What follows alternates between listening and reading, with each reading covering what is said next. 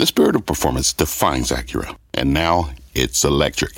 Introducing the all electric ZDX, Acura's most powerful SUV yet. While what powers their cars may change, the energy that makes Acura never will.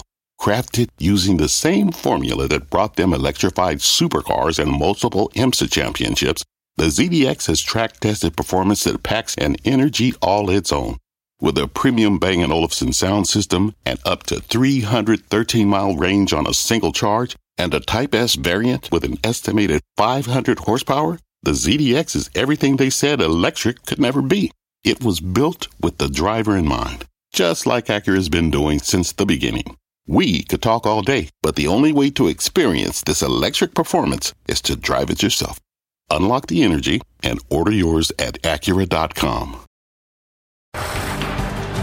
All right, Sharon, thank you very much, and welcome everybody to this Friday edition of Overtime. I'm Scott Wapner. You just heard the bells. We're just getting started from Post 9 here at the New York Stock Exchange. In just a little bit, I'll speak to investor Kevin Simpson. We've told you how he crushed the market last year, and now he's back with some new trades this hour that he will tell you about in just a bit. We begin, though, with our talk of the tape the massive week ahead for your money, why stocks are rallying ahead of it, and what all of it means to the market's next move. Let's ask Professor Jeremy Siegel of the Wharton School. He makes his case right here that stocks can still go up a lot more. Professor, welcome back. It is good to see you. When I last visited with you on this show on December 30th, you said the S&P could do 15% this year and that the first half of the year might be a lot better than many people thought. What did you think people were missing when you said that? Well, I never saw so many people so bearish. And I think, as I mentioned, when everyone's on one side of the market, the market's going to do the opposite thing. Uh, so much bearishness is built in that any crumb of good news, such as the inflation news that we've been getting, interpreted positively by the market, and of course the hope of a of a of a pivot by the Fed next week is critically important. We we have to get no more than 25 basis points. 50 would be, I think, a disaster. Uh, we need to get 25, but we also need to get the messaging that not only does the Fed see that the that their policy is working, but that they are very near the end of their tightening. Not, oh, we have more work to do. I don't think the market will take those words very well. I think 25 basis points is all they should do uh, after all, by the way, we got the December money supply, Scott, which is, as you know, something that I look at closely. 2022, the slowest, lowest growth of the money supply since the Great Depression of the 1930s. Now, that's something to think about. We have the greatest inversion of the Treasury yield curve in over 40 years the most reliable single indicator of a recession. That's something to think about. Why would the Fed want to continue and even increase the inversion of the yield curve? Uh, that's beyond me. All right. So there's a lot there, Professor. And, and you used a very interesting word. You used the word hope about what the market hopes next week, about what you hope next week. And I remember the Shawshank Redemption, Professor, when they said hope's a dangerous thing. And that's what some people say now that it's a false hope, okay? That it's a false hope because the Fed is more intent on making sure that inflation is not only down, but that it doesn't come back. And that this whole move, predicated on this idea that the Fed is going to make a pivot or is near done, is a false hope. How do you respond? Well, if you shrink the money supply, inflation is not going to come back.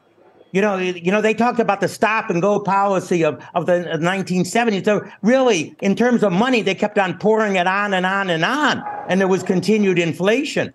We we have a completely different situation today. And as I pointed out, if you use current housing data, not the misleading housing data of the bureau, which is averaged, you know, to months and months into the past, you have negative inflation right now. So we have nothing like the 1970s. They should recognize how eh, that how tight they have become so quickly that risks the economy in a recession. It's not a stop and go situation like the 1970s at all. So they don't, you know, and and they also have to recognize, and and, and Chairman Powell says this himself, but then sometimes the way he talks, he doesn't doesn't seem like he understands it. Monetary policy works with lags. All that tightening, a lot of it is yet to be felt. You're in real negative territory for in in, in uh, inflation. You do see a slowing of the real economy. I mean, GDP was up, but the composition was not was not particularly good. The the only so, thing is the labor market that that's still tight. That's the only thing. And as we pointed out, that's the worker trying to catch up to all the purchasing power that he and she lost over the last two and a half years. So when, when people say, but Professor, the, the economy is really strong, or it seems to be pretty strong, or at least resilient at this moment, do you think that the uh, economy is stronger than we thought at this moment, or actually worse than it seems? How, how would you answer that question? We're getting divergent. On, on the real indicators, it's soft on the labor market indicators, I have to admit, I myself, uh, looking at j- initial jobless claims, which I, you know, always said is an early indicator, I am surprised on how tight on how tight that is, if that data is to be believed. Uh, but that's the last vestige of what I say is uh, a, a, tight market. All the other markets that you look at, we're, we're going to get the Case-Shiller uh, housing index uh, next week. That's expected to be down. I think for the fifth consecutive month. Uh, we're going to get an awful lot of data along with the Fed. It's one of the biggest weeks we had. The real data has been whole has been soft but holding up. But we have to take the warning. Monetary policy works with a lag. And I am worried that if they don't start tapering, not only tapering their increases, but stopping their increases, that we could hit a recession in the second half. That's still a live possibility, I think, if the Fed makes a mistake and tightens three or four more times. Let me ask you your opinion on, you know, what's been leading this rally in, in many respects. It's the the stuff that was most shorted. It's the not profitable tech. I mean, EV stocks are up 25% or more year to date. Professor, Tesla's gone from $101 to $170. Crypto's ripping. Other unprofitable tech names are, are ripping as well. You really look at all of that and say that this is justified? Uh, don't forget, all those assets you talked about collapsed in the last two months of 2022. I mean, uh, basically, what's happened is, I mean, uh, a lot of tax selling, a, a, lot of technical selling, and and now when the new year came along, that eased up. And by the way, another very important reason why why a lot of those tech names have done better has has been the drop of interest rates. I mean, you know, the the treasury rate is down, uh, the, the the TIPS rate is down, and and that is very important for these long duration assets. So I can explain that bounce back in in tech. Do I think it has legs? I don't think it's going to outperform the rest of the market from this point on for the rest of the year. I think it's a technical snapback from intense selling in November and December, uh, uh, aided by the drop in interest rates that we've seen. So you would urge investors to fade it, so to speak, to I w- fade I some of those, fade, those moves. I would fade the tech rally. I would fade the tech rally uh, if if I were doing relative allocation, for instance, between value and, and growth. I mean, we had a big outperformance of value stocks last year. And if you do historical studies, it's not usually a one year phenomenon. It usually goes on for two or three years. You don't usually bounce back and forth again, you know, uh, statistically anything can happen, but that's the way I would bet my money. Okay, um, I appreciate that. Let's expand the conversation, Professor. Let's bring in a couple more voices and we can debate this whole thing. Dan Greenhouse of Solus Alternative Asset Management with me here at Post 9. Marcy McGregor of Merrill and Bank of America Private Bank. It's great to have everybody with us. All right, Marcy, I go to you first. I would fade the tech rally. You just heard the professor say that. He doesn't believe in, in that. The Tesla from 101 to 170 and some of these other short and uh, highly shorted and unprofitable names. What do you make of that? Well, I think the thing we're not talking about with tech is that, you know, the US economy is like a balloon leaking air right now. That's going to impact IT budgets uh, for the next year or so. So I think that's going to be the next headwind for tech as a sector. The one area I'm watching, though, is semis. Semis have perked up a little bit. They're a great leading indicator. So I would watch semis right now. But I agree with Professor. I would fade the tech rally uh, and still be a bit cautious on tech. What's, what's your view, uh, Dan Greenhouse, on, on the market at, at large? Are, are, is this move something to believe and buy into or, or fade? Not necessarily just talking about tech, but the whole thing, right? We're we're not that far away from 4100 no, on the S&P no, 500 based on how we finished today. Yeah, I, listen, the market is reflecting some of the optimistic underpinnings. Uh, I think there's a, this whole idea that that people are getting more optimistic because the market is going up. I would actually take the other side of that and say the market is going up for reasons for which you would be optimistic, and then people are following that. But if I could just pivot back to something Professor Siegel yes, said, please. that is the most optimistic take on a series of negative data points I've ever seen in my life, and I kudos to the professor for that. He talked about the yield curve, one of the most terrific leading indicators, being as deeply negative as we've seen in decades. The housing market obviously is, is doing quite poorly, although there are some optimistic signs right now. It's spread to the manufacturing sector. There are a whole host of reasons you would want to be uh, pessimistic right now. And oh, by the way, the Federal Reserve is still raising rates and not likely to cut them anytime soon. And yet we put a, a, a terrifically optimistic spin on that. Uh, I find that. Um, I don't know what the right adjective would be, but uh, so uh, we'll go with surprising. He really wants to say something stronger, Professor. No. But I will let you respond to what he said. No. Well, I, I, guess I said 15% for the year, and uh, you know what percent has been the S&P so far? When we were talking at the very end of of of, of December, uh, you know, listen, you know, earnings this year are expected to come in lower than last year. It's not like we're coming out of peak earnings into a recession. If worse comes to worse and we have a recession, I'm going to tell you, yeah, I, I don't. There's no way that stocks are going to make headway. Um, I mean, if there is going to, if they don't get the message and stop uh, and and start lowering, not not just hold it for months and months on end, but lowering it, and we have a recession, I, I don't see we can make much progress from 4,000, 4,100. Wait, wait, wait, wait, wait, wait. Lowering it. So you're, yeah, you're saying lower... that in order lower rates, like the Fed needs to cut rates to get to the yeah. target which you you're suggesting? Yeah, I think the Fed. I think it's likely the Fed is actually going to cut rates in the second half of the year. I think they're going to see the slowdown in the economy. They're going to pronounce inflation over. Remember, they think that if inflation is, is over, then you know the, the rate that they should be on federal funds is two and a half. I actually think it should be a little lower, but that's by what they say it should be. Um, you know, as I as I keep on saying, don't look at the year over year that contains 11 months of old inflation. Take a look at what the new inflation is. We are very close to the target. If we use real housing data, we're below the target. So at that particular point, if the economy softens, if we see any sort of, of, of, of easing of that market, why wouldn't the Fed start moving back and should move back quickly to its two and a half percent Fed funds goal? Marcy, is this but a dream?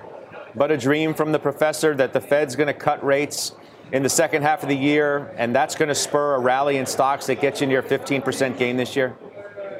So I do think inflation is falling faster than many people are anticipating right now. But next week, while I think the Fed downshifts to 25 basis points, I think they're looking at the labor market. I think they want to avoid any further easing of financial conditions. So I think we're going to have a Fed that sounds really cautious next week. Uh, my base case is that the Fed may pause in the spring, but they're going to hold policy tight for the bulk of this year. I do think by the end of this year, they're at least going to sound a lot more dovish and probably be talking about uh, rate uh, lowering rates. But uh, you know, I think they're going to spend a lot of this year in pause mode, and I think that's a risk. The economy is slowing, inflation is falling quickly, but our base case is that you do get a mild recession because I think the Fed overcorrecting uh, is a real risk right now. See, Dan, you suggest that you know you're more conflicted. That's the word that you used with our producers than you've been in years, and I feel like that goes back to the question in which I asked the professor: Is the economy stronger than we thought, or weaker than it seems? Uh, I'll go with both. Uh, you know, we talked about this last time. I think the economy is unquestionably stronger than we thought. I think Professor Siegel mentioned the strength in the labor market being surprising to him. I would agree, and everybody to whom I speak agrees the labor market is stronger than they would have thought. Call it six or twelve months ago. Because stronger than than we thought leads you to believe that you might have a soft landing. Weaker than it seems then brings the worry of the Fed overdoing it, as as we've suggested, and that puts you over a tipping point because they're impatient and they don't get it. Yeah, well, listen, it's not that they don't get it. I mean, the economy is unquestionably weaker than it seems. If it seems is defined by like the headline GDP number, which is call it three percent in each of the last two quarters, the economy was much weaker than that number would suggest. I think the problem that I have, and I, it sounds like I'm maybe more aligned with something that Marcy alluded to, is as you get further into the year and companies start losing the pricing power that they've had, particularly last year, and margins start to be threatened, what's the first thing these companies are going to do, presumably to hold those margins? And I assume it's going to be to at least stop hiring to the degree that we've seen, if not outright lay people off. And that is the last leg of the stool, as the professor alluded to, and we've all made the case for months. The last leg of the stool is the strength in the labor market. And if that gives out, you're left with weakness in housing, weakness in manufacturing, and now a weakening labor market and an elevated Fed funds rate uh, that permeates the entire economy. That is not a terrific backdrop for stocks. Professor, what if we were to suggest that at this point, based on, as you said, what the Fed has already done, that a recession is all but a foregone conclusion at this point? It is simply a matter of whether it's a deeper recession or we just, you know, scratch below the surface, so to speak, right. and it's a soft uh, a, a milder recession? Well, yeah, there's two things that make stock prices. One is earnings, and the second is the interest rate. If the interest rate falls as I expect, that can offset a softer earnings picture. But I want to comment on further on that labor market. I think a lot of firms overhired uh, over the last year, year and a half. I mean, we saw what happened with tech firms. I think it permeated the economy. I mean, we we saw record drop in productivity in 2022.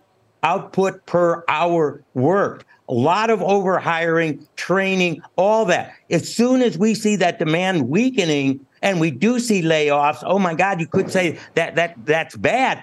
Actually, that might improve the margins of many corporations. Getting rid of excess workers, having a labor force, we're saying, hey, I don't have to hire this person and keep them on because I, you know, think I can't get anyone else. But there is a labor market out there that I can pick if that demand comes back, is an offset to weakness in demand that can keep margins and profits higher than many fear it might go down. You know, Marcy, I, I know we're so fixated on the Fed and rightfully so. But next week, obviously, is mega cap tech, right? Take Microsoft out; they've already reported. Uh, what's hanging on that? Just given how that sector has started the year, maybe the second or third best sector year to date is technology. As we said, that you know the Nasdaq's up something like 11 percent since the start of the year. What's hanging on next week? Ex Fed. Yeah, I think a fair amount. You know, earnings have been pretty disappointing so far this quarter. You know, if this trend continues, we're on track for our first negative year over year quarter of EPS since third quarter of 2020. Guidance has been really weak. So I do think a lot of attention will be paid to tech earnings. But I also think this is giving us some, this market is giving us some opportunity elsewhere. I like healthcare as my favorite sector. That's been one of the real underperformers so far in this rally and so far this year. Um, Um, so I would be using this market that I think is pricing in this kind of late cycle optimism right now. Uh, and I would be using it to reposition because I think while we have some volatility ahead, if I think 12 months out, I'm a lot more positive than where I am today with a market that feels like it's pricing in perfection a little bit. Dan, you want to take that issue of what's at stake next week, right? Given what Microsoft said. Microsoft, by the way, was able to fight its way back pretty yeah, well. Really impressive and, and, I, and I'm wondering at this point, like, what's really going to shock us, right? We know we know that sort of revenue growth from the larger technology companies, the mega caps, uh, has slowed from the growth rates of the past at the same time when the multiples have already re-rated a lot. Yeah, I mean, listen, we know, as you mentioned, earnings and revenue growth is going to be the slowest for many of them in, in many quarters, if not years. We know that they've already taken steps to lay people off and right-size the cost structure. But, but uh, I, I just on the on the labor side of things, the technology sector specifically is way out front in terms of adding headcount since 2009. I'm sorry, since 2019. And so you're talking about a, for the tech sector specifically, I think it's about a 20% increase in headcount for the entire space relative to just the end of 2019. What we've seen so far, while sizable and awful for everybody involved that's lost a job, is just a fraction of the headcount that's been added since. And I think if this weakness continues, you're probably going to have to see more, at least from that sector. So, Professor, leave us with a thought here. Um, as, as you know, much as you look at the, the market and all parts of it, what's cheap to you if you, you well, said you'd fade the tech rally, what is still cheap?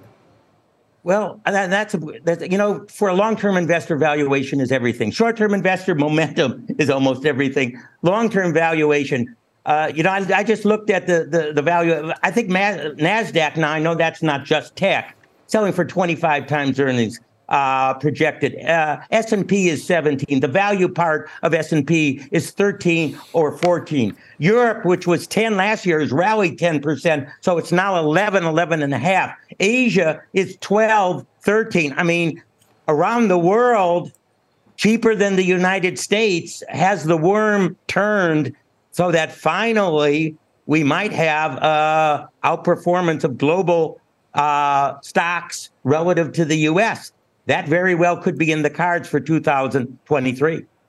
You guys all have a great weekend. I really enjoyed this conversation. Professor, thank you as always. Thank you. You always you. bring it, and uh, we appreciate that. Marcy, we'll see you soon. Dan Greenhouse right here at Post 9. We'll catch you soon as well. Let's get to our Twitter question of the day. We want to know which big tech earnings are you most focused on next week? Is it Meta or Alphabet or Amazon or Apple? Head to at CNBC Overtime on Twitter. Cast your vote we will share the results a little later on in the hour. We're just getting started, though, here in overtime. Up next, forget big tech. That is the message from Payne Capital's Courtney Garcia as we head into a huge week for tech earnings. She also, by the way, agrees with the professor on something he said, and I know what that is. And you will too when she joins me here at Post 9 right after this.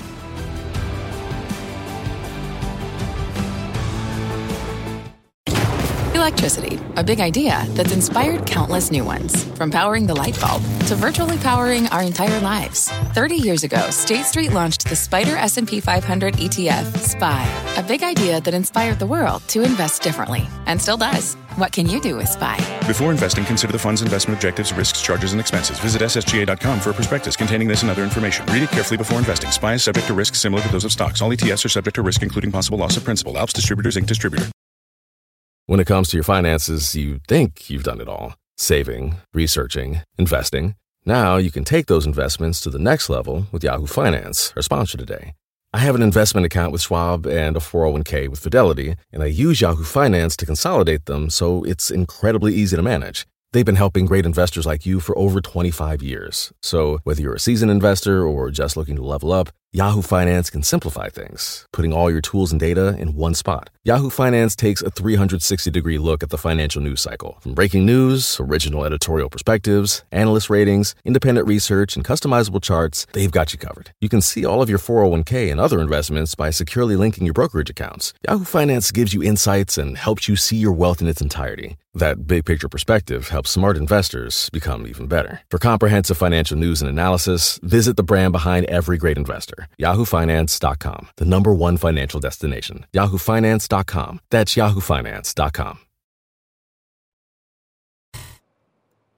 All right, you just heard Professor Siegel just a few moments ago say that maybe this is the year for international stocks over the U.S. Well, joining me now, right now, at Post 9, CNBC contributor Courtney Garcia of Payne Capital Management. Welcome back. It's nice to see you. Thanks for having me. The minute the professor said that, I, I remember, you know what? I read Courtney's notes, and she likes international over the U.S. too. Is yes, that right? That's that's correct. Why? Yes. You know, what's really happened here, especially over the last years, international it's just been so downcast and the valuations become so much more attractive, right? I mean, take the NASDAQ that trades about 20 times earnings, whereas your emerging markets trade about 11 times earnings, your European companies trade about 12 times earnings. And you're already seeing how much they've bounced back since middle of October. But especially with China reopening, we went from all of a sudden Europe was definitely going into recession to now we're saying, okay, well, maybe they can avoid a recession. China's coming back online. The picture has completely changed. I think that story is going to continue this year. You can do it through developed markets ETFs and emerging market ETFs, like correct. both? Both, correct. Okay. Um, let's turn it back to how we were going to begin before the professor surprised me, frankly, in, in, what he said. This idea of, of what's hanging on next week. You, I hope you heard him suggest that we should fade the, the rally in tech. Do, do you agree with that? Yeah, I'm really almost everything he said. I was listening really? to the whole thing, and yeah, we were around that on Because well, I said that. Nasdaq's up like 11 percent to start the year. It's doing fantastic, but I, I, don't think really what's changed is a lot of these companies are still at really high valuations, and even you know, regardless of what the Fed does, right? So even if they raise 25 basis points, and even if they pause after that, we're still likely going to be in this higher rate environment, this higher for longer environment, and those higher valuation companies are going to be under pressure. And I don't see this as that different than what happened in the early 2000s. You had a lot of these false starts with your tech companies where it seemed like the rally was, you know, there the dip was over. You could go back in um, but it wasn't, right? Because you, you, had several of those, but ultimately the valuations came back down. And again, you know what happened over that same time period? International outperformed. I don't think this is that different an environment than we were back then. Are you separating the ones we're looking at on the screen right now, the Apples and the Metas and the Microsoft, Amazon's, Alphabets, from some of the ones that I mentioned to the professor, like the most shorted names, some unprofitable tech, or is it just fade tech altogether. It's going to be a value over growth kind of year. We're definitely doing value over growth. That being said, we still we still own growth, right? I'm just not actively adding to that currently. Um, but yes, your your higher risk assets. So think of like your Bitcoin's doing really well, your meme stocks doing really well. You have this big risk on assets. I would put your non-profitable companies in a different category as like your Apples, and your Googles, and Microsofts. I'm not touching either of those, but it's it's those non-profitable companies, those specifically are the ones I'm definitely not touching do those, right now. Do, what you just mentioned, like you know, Bitcoin rallying a, a, lot, Tesla, et cetera, does that make you less of a believer in the overall rally in the market itself? It doesn't. I, I think this rally can continue. I just think where you think it's real. At, I do, I do. I, but the tech rally is different than the overall market, right? And I think this is where things get confused because tech has been such a large concentration of the S&P 500. So when you think of the markets, you're thinking of tech. So it has been that if tech does well, the markets do well, and vice versa. But I think there's a lot of sectors of the market that can continue to do well, even if tech doesn't necessarily um, continue its its course here. So let me ask you this then: Why do you think we're rallying? What's this about? I think the economy is on a lot better footing than I think people are giving it credit for, right? I mean, inflation is, we're about six months of inflation coming down, which is really good news. That's really the biggest reason that the markets have been doing poorly the last year. China's reopening, which I think is going to be a bigger story, not just for China, but for the global economy as a whole. And I think one of the big things is the labor force. I mean, even with a lot of layoffs are happening in tech, there's still a huge labor shortage. If people are still having higher wages, they're still spending, they're still putting money into the economy, that's still going to drive things moving forward here. You heard the professor, though who suggests that really the only way that you can get even close to 15% or that he has a lofty target obviously for the S&P is, is for the Fed to cut rates. This year, he thinks the Fed's going to cut rates in the second half of the year. Is that false hope as we suggested or do you, do you believe in that scenario too? Um, and, and if not, can, can stocks still do well if the Fed is still doing their thing? I mean, I think eventually they need the, the Fed to stop raising rates at a certain point, which hopefully happens in the springtime. Um, bond bond markets really are pricing that there is going to be a cut later in the year. Whether or not that happens, I don't know. I'm not going to go as far as say I think there's going to be cuts later this year, um, but I am hopeful that they will level off at some point. But I, you know, seeing cuts I think would be good for certain parts of the economy, but I don't think I'm going to go that far to say that, that I see that happening this so year. So, lastly, if, if, you you just told me you think this is real, right? This mm-hmm. is legit. So, how far do you think it goes? This rally? Again, I think it looks. It depends on the sectors you're looking at, but I think it ha- definitely has some legs here. But I'm favoring value over growth. I am favoring international over the U.S. I do still like things like energy. I actually think bonds have some room to run here, um, but I, I, I, just think it. You're going to have to pick and choose the areas you're overweight in. Okay, we will talk to you again soon. Thanks That's for Courtney me. Garcia here at Post 9 CNBC contributor. Of course, time for a CNBC News update. With Seema Modi. Hi, Seema. Scott, here's the update at this hour. A sixth victim has died in the shooting outside a synagogue in Jerusalem. Four others were wounded. Police say they shot a terrorist before more people could be hurt. It is the worst attack on Israelis in years and comes just a day after an Israeli raid in the West Bank killed nine people. Ronna McDaniel will lead the Republican Party for another two years. She overcame a challenge from a MAGA backed Trump attorney. McDaniel became uh, the longest serving head of the Republican National Committee since the Civil War, this despite lackluster performance by GOP candidates in the last three election cycles. And the SEC is reportedly investigating Elon Musk's role in shaping claims about Tesla's autopilot self driving system. Bloomberg says the probe is part of a larger examination of Tesla comments on autopilot and allegations that the car maker overstated autopilot abilities. Scott, I'll send it back to you. All right, appreciate that. Seema, have a good weekend. That's Seema Modi. Coming up, five star stock picks. Capital Wealth Planning's Kevin Simpson is back with us. He breaks down his latest trades and the sectors he thinks are best positioned for success. Right after this break, Over time, He's coming back in a couple minutes. From their innovative practice facility to unmatched views from the fairway. The PGA of America is helping lower scores and elevate fan experiences with 5G solutions from T Mobile for Business. Together, we're using AI powered analytics to expand coaching tools and bringing fans closer to the pros with 5G connected cameras. This is game changing innovation. This is the PGA of America with T Mobile for Business. Take your business further at T Mobile.com slash now.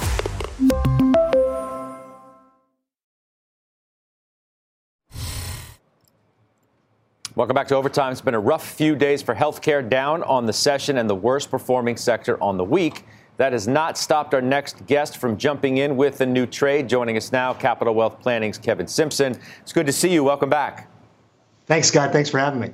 It's medical devices, really, right? Med- Medtronic is one of two new buys. Let's hit that first. It's a stock that we've owned in the past, and to your point with the teaser, you want to buy things when they're down. Sometimes uh, good things happen to cheap stocks, but this is a company that's had quite a few problems over the past few years. And since the highs of 2021, we're 50% off of those levels. We're looking at this with a forward PE of around 15, pretty strong dividends in excess of 3%. And, and we like the management changes that have taken place, the restructuring. There's going to be some inventory issues that are still going to be a lag. I don't know that this is something that you need to jump on today with every penny in your portfolio, but we intend to build out this position. We like the baby boomer markets post pandemic, getting back to putting health as a priority. And I think this is a stock that can do very well with strong dividend growth um, for, for years to come. The other one is, is, is it Marathon Petroleum? Yeah, and, and, and, Marathon, if you remember, is a stock that we've owned off and on quite a bit over the past year, and it, it, had been called away from us. We rotated into Devon, and as luck would have it, last Friday, Devon got called away from us, and we were able to uh, redeploy some of that capital, not just into Medtronic, but also back into Marathon Petroleum you know, crack spreads right now are close to $40, which is a really big differential. It means that the inventories are getting tight for jet fuel, diesel, refined gasoline. If that continues and we have a strong driving season this summer, we should continue to see that stock accelerate. Both energy and healthcare are, are sectors that we really like for this year. But Marathon specifically, that dividend has been rock solid and increasing. When we get earnings next week, they could surprise us with another dividend hike. And uh, the, nothing I love more than increasing dividends, Scott. Yeah, I know that. Um, you, I think it's fair to say you've been you've been pretty cautious, right? Since most of these times that we've caught up with you recently, you've not been a big believer that the market had a lot left in it to the upside for all of the obvious reasons that everybody always suggests. Here we are, though, right, in the midst of a pretty decent move. Are you more of a believer in it today than you have been thus far?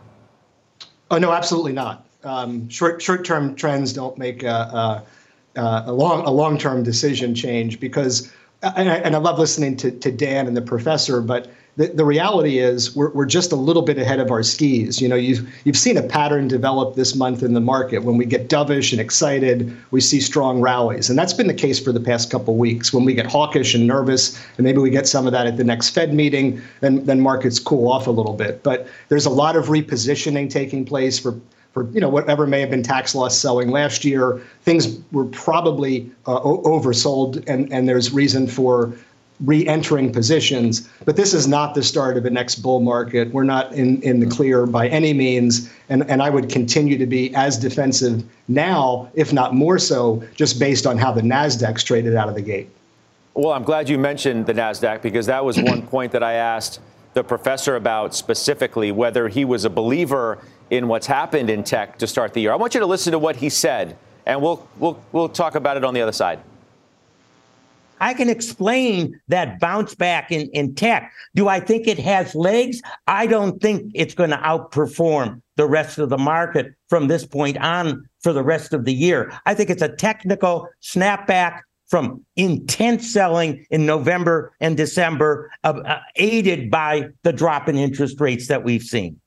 So you would urge investors to fade it, so to speak. To I, w- I would those, fade. Those I would fade the tech rally. I would fade the tech rally uh, if if I were doing relative allocation, for instance, between value and, and growth. All right, Kevin. I mean, there's the professor. He faded. It. Sounds like you agree. I couldn't have said it better myself. I mean, hmm. kudos, touche. Uh, and, he's spot on. You know, if we're looking at a continued rising interest rate environment, which we're in, yes, inflation's coming down. PCE was good today, 4.4%, uh, best month over month number probably from a pullback perspective since October of 21. But we can't forget it's still over two times where the Fed wants to see it. So everything that the professor just articulated there in terms of valuations moving forward is spot on. We have a little bit of growth in our portfolio, we're absolutely value centric, value heavy, and, and we're going to have to continue to be that way until his prognostication comes true and the Fed actually starts lowering rates. And then you get a growth rally like crazy. The only question is, could it happen this year as he's professing? Uh, or, or, is it mm-hmm. something that I see happening next year uh, just because of the way the data and, and the Fed are reacting? All right. Uh, I appreciate it. You have a good weekend. We'll see you soon. That's Kevin Simpson joining us once Thanks, again Scott. at Overtime. Coming up, we're wrapping up a really busy week, heading into another one too. Steve Kovac, there he is. He's standing by with our rapid recap. Hey, Steve. Yeah, that's right. It was a great week, Scott, for the S&P 500, but we'll tell you about two sectors that were still in the red. Also, takeover rumors and record sales. We'll tell you about the big week for a couple EV names. And finally, like we've been talking about all hour, tech's looking pretty good ahead of those highly anticipated earnings reports next week. All that when closing bell overtime comes back after this.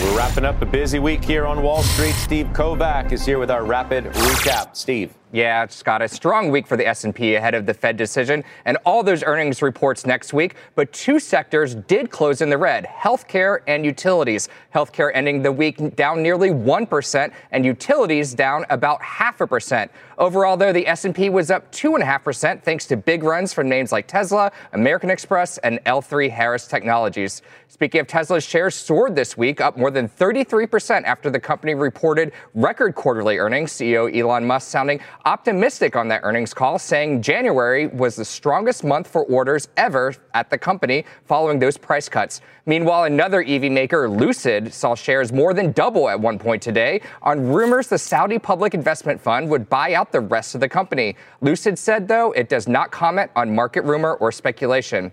And finally, you know I'm going to talk tech, Scott. Take a look at the NASDAQ 100 up 4.7%. It's best since mid November. And the overall NASDAQ composite up 4.3% this week. It's fourth straight in the green. Of course, just before we get all those earnings reports from the major tech names next week with Meta, Amazon, Alphabet, and Apple on deck. By the way, those last three are reporting all on Thursday, by the way. Take it, I'll send it back to you, Scott. All right, we're going to lean on day. you heavily. We're going to lean on you next week, Kovac. I'll be here. Get some rest this weekend. I'm going to. All right, that's, that's Steve Kovac with our rapid recap. Up next, trouble in the semi space. Intel sinking on its brutal quarterly results. So, what could it mean, if anything, for the broader chip sector? We'll just debate that in today's halftime overtime. We're right back.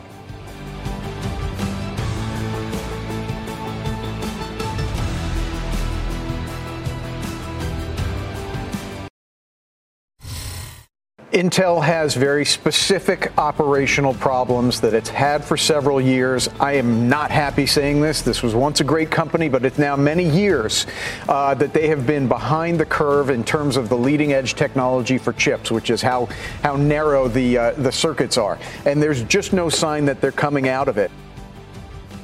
Well, that was halftime committee member Jim Lebenthal on Intel's quarter. That stock sinking on a double digit revenue decline. And it looks like the other big chip names have managed to hold up pretty well today. So, is this really an Intel problem, or should the rest of the semis brace for pain this earnings season?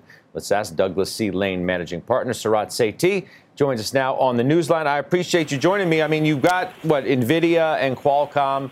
Are you worried in any way as a result of what you got from Intel? No, I think this is very specific. Uh, Jim hit it on the head. They also, you know, pulled in all this inventory that we had during COVID. Uh, that affected their earnings, and I think the demand there that was totally miscalculated uh, on PCs and, and, even data centers. I think NVIDIA Qualcomm are very different animals. They're also much higher end chips, higher gross margins. NVIDIA has to also be a little bit careful just because they, they, are, they, they do have the data center. Uh, and Qualcomm, of course, we can tell with Apple and, and Google in terms of really the, uh, the semiconductors that go to chips and auto production. But I think it's a very different animal. Uh, I think we're going to have, uh, you know, this is be hard sailing for, for Intel for a little while, and it could also affect other commodity chips as well. But you don't think, I mean, even I'm just thinking of maybe a more Qualcomm than NVIDIA if you were concerned about either of the two. Uh, you know, if you're thinking about where the economy is going from here, handset sales, demand, things like that. Uh, less, I mean, Qualcomm, yes, but also Qualcomm doesn't produce their sets, so it's all IP and royalty for them. Uh, and they've also, if you think of kind of where Qualcomm trades, it's, you know, 12 times earnings. It's already been uh, hurt with some pain. They have a lot of cash on their balance sheet. Uh, I think it'll be a little slow for the next two quarters, but you're really buying Qualcomm uh, for their IP that they keep on creating uh, for, for, for, their, for the chips that go into phones, cars, and a lot of the 5G. Yeah, I, I, want your opinion on something Professor Siegel told me a short time ago, and I don't know whether you had a chance to see it or not. asked him about this rally in tech to start the year, whether he's a believer in. And he said, well, he totally understands why tech has rallied, but that he'd fade it. What do you make of that? Yeah, I mean, um, Scott, I've been talking about this for a little while. I think tech has been overbought, uh, even at these uh, areas. We've been cutting back our tech, even for, some of the high uh, value companies there, just because the, the P's in the 20s and 30s are still pretty high. And I think people will find other areas to put money in, especially as we're getting a slower economy. All the indicators are showing we're getting a slower economy. Uh, so I think multiples will compress. And unless you have super growth, it's going to be very hard to sustain some of these multiples. Wow. So when you say 20s and 30s, you're not talking about, you know, these crazy high, high, higher flying tech ones. You're, you're even referring to some of the mega caps that are in the, the mid 20s.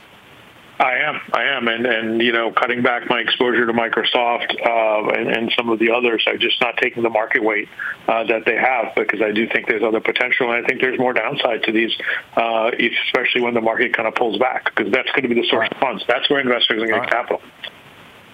Well, we'll see you next week. Obviously, all these earnings. Yeah. Scott, thank you. All right, so Absolutely. Good weekend to you. Weekend. Yep, we'll see you soon. Back here in overtime. Still ahead, Santoli's last word. We'll find out what he is watching as we head into the weekend and then the busiest week of earnings season, a Fed meeting, and more when overtime comes back.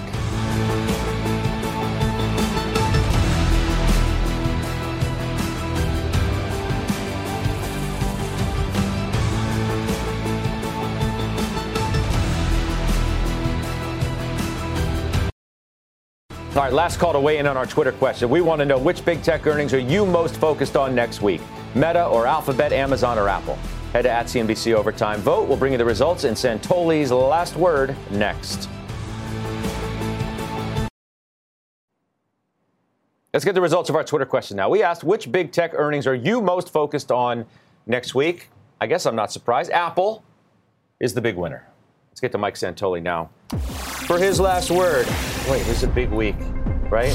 Yes. Mega cap tech, Fed meeting, and a rally in stocks going into all of it. Yeah, yeah. It sort of maximizes suspense in a way, just the fact that we are going into it out pretty far out on a limb in terms of how the market uh, has gotten stretched. I'm interested in the in the Fed call at this point that nothing has happened, whether in the market or in the data, to disturb the idea that quarter point move is it. And when you're a quarter point pace, it means you're six or seven weeks between potential quarter point rate hikes. So the market's not incorrect, I think, to build in this expectation that we're pulling uh, to an end of that process. And the question being, have we priced a lot of that in? Uh, and if you're hoping, as the market seems to be positioning for, that we eventually cut rates, um, usually the first cut isn't the one you buy because it, it's for a bad reason. John Spallanzani would send out something uh, before our show today um, that really tells an interesting story about what's gotten us here. I mean, it's been a broad-based move, and yeah. you've cited that, but there's most shorted names, sure, unprofitable tech, Tesla. Yeah. Tesla was 101, I feel like yesterday. No, and exactly. now it's 170. Yeah, incredible. Well, so those are the things that have moved the most off the the lowest depths, I would say. And so the, if you're doing a what's one for the for the month, which is the year, yeah, it's that kind of stock. But I'm also very focused on steel stocks making new highs, mm-hmm. and you do have consumer cyclicals doing fine outside of housing related. So it's it's a good mix, and it is the majority uh, of stocks. I think you've if you look for let me find some real demand building in in uh, for for stocks in here. You've seen the clues. Uh, it's in the footprints of, of, of, how the market has behaved. So I wouldn't say you embrace the idea that it's just going to be like, let's play the old game again and get silly with these stocks, because that's not what you want to happen. But what I struggle with is if you were talking about the real move off the low that's mm-hmm. going to last forever, you'd also see this stuff flying. It just wouldn't continue to lead. So at some point, it has to essentially settle back. I remember the Echo uh, internet bubble in like 2003, and people were like, uh oh you know, Yahoo's up again. That's no good for this rally. Right. We still had a bull market that lasted a few years. I guess the greatest question, controversial thing is what the Fed's going to do, when it's going to do it, and how much it's yeah. going to do.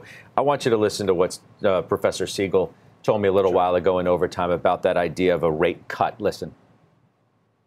I think the Fed, I think it's likely the Fed is actually going to cut rates in the second half of the year.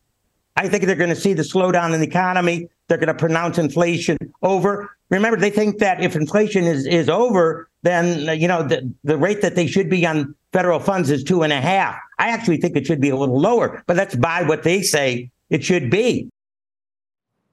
One of the reasons why he thinks that stocks are going to have a big year, right? He threw out 15% yeah. on December 30th with, with me right here in overtime sure. for the S&P. Yeah, we're over a third of the way there. So he might have. We're only the getting there the rest of the way if they point. cut rates, though. Here's he said. We, well, here's what we know about his, from history: is the average time between the, the Fed's last hike in a cycle and the first cut median is five months.